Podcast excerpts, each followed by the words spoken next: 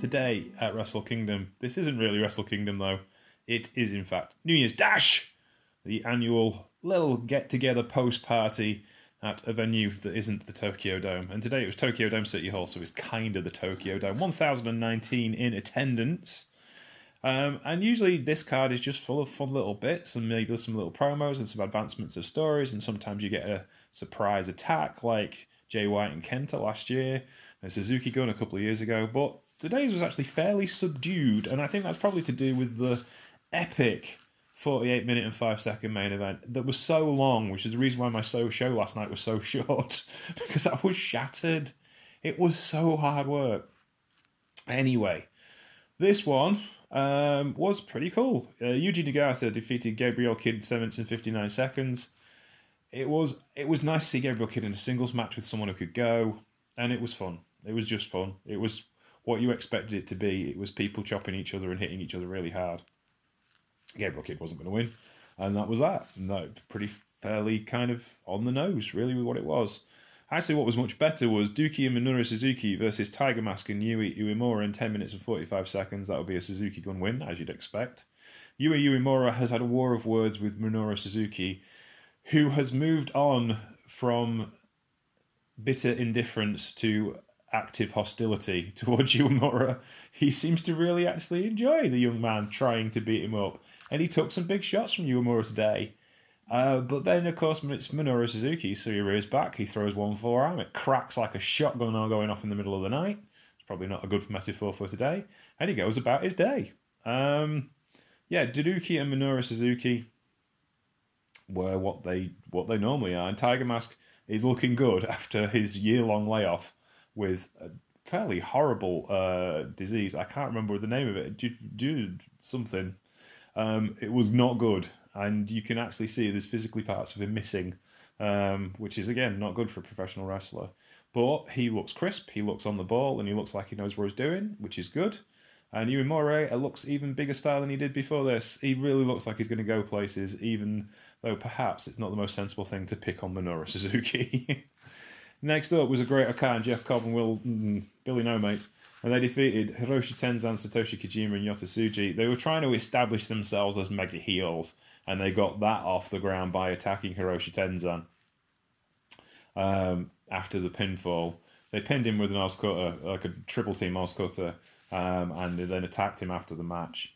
So that's it. They're kind of picking on the New Japan dads, which is a good way of getting yourself over as bad guys because they're fairly defenseless. Um, having said that, um, Tenkozy and Yosuji were pretty handy. Yosuji, I really have a lot of time for him. He's a big, hostile wrestler. I love the way he throws people about. American, former American football player at college, got some power and can, has a sense of like presence presence that a lot of guys his age don't really have. He, he reminds me a lot of uh, Takayama and a lot of those older um, UWFI guys. Though he's not a shoot style wrestler, but he's got that presence. Bit of bit, bit of Bruiser Brody, bit of Stan Hansen, big lad yeah, I think he's going to be very good. Uh, next up after that was El Phantasmo, Taiji Ishimori, Tama Tonga, and Tanga Loa. They defeated Suzuki Gun, El Desperado, Taichi, Yoshinobu Kanemaru, and Zack Sabre Jr. I'm trying to remember who pinned out. It was um, Taiji Ishimori. I think he pinned Kanemaru in 11 minutes and 35 seconds. Oh no, it was Desperado. Phantasmo pinned Desperado. That was it. 11 minutes 35 seconds. Setting up a tag team title feud in the junior heavyweight division. And of course, Taichi is still without his iron fingers after Tang- Tama Tonga took them last night and has been whining and dining them. The spirit of Iizuka is currently with Tama Tonga and it is driving Taichi mad uh, as the one father figure in his life. Well, you know, one of the several father figures in his life um, is represented by those iron fingers.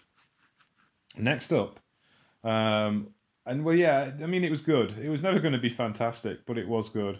Next up, Hiroki Goto, Kazuchika Okada, Tomohiro Ishii, Toru Yano, and Yoshihashi defeated by Luck Fale, Chase Owens, Evil, Jay White, and Yujiro Takahashi. 13 minutes and 47 seconds.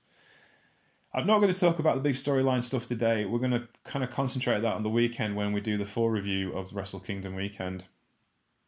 But the concentration part is on the promos that Jay White cut last night, saying this may be his last tour in professional wrestling because he couldn't win at the Tokyo Dome, um, which is a storyline. but it's an understandable and believable storyline that he's selling incredibly well. And this match goes further on to prove it because he lost the pinfall. You know, in a predictable New Japan match, it would be probably Chase Owens, or it may even been Yoshihashi who would have taken the pin. But the Chaos crew looked like a coherent unit, and the Bullet Club crew did not. And that was the key difference. Ishii dropping him like a sack of spuds with that brainbuster, with the way he beat him at the G1 last weekend, last match of the G1 Climax tournament. He beat him again in the same way. It could signify a big feud with Ishii, or it could signify that Jay White is not ready for what's coming around the corner. And it could mean an awful lot for Bullet Club because there's the leader of Bullet Club. He's always led by example, and at the minute, he's not. So that could be interesting. Um, and then the final match was in the Ingobernables de Japón. Bushi, Hiromu Takahashi, Sanada, Shingo Takagi, and Tetsuya Naito defeated Hiroshi Tanahashi, Kota Ibushi, Master Wato, Rocky Romero, and Sho in a big 10 man tag. In fact, they had two 10 man tags to finish things off. The Master Wato uh, got pinned by Bushi uh, so Bushi got the microphone. We didn't get a LIJ roll call at the end of this particular evening, as he said to himself, "Well, unfortunately for you, Bushi knows he's a bit of a jerk and lives with it."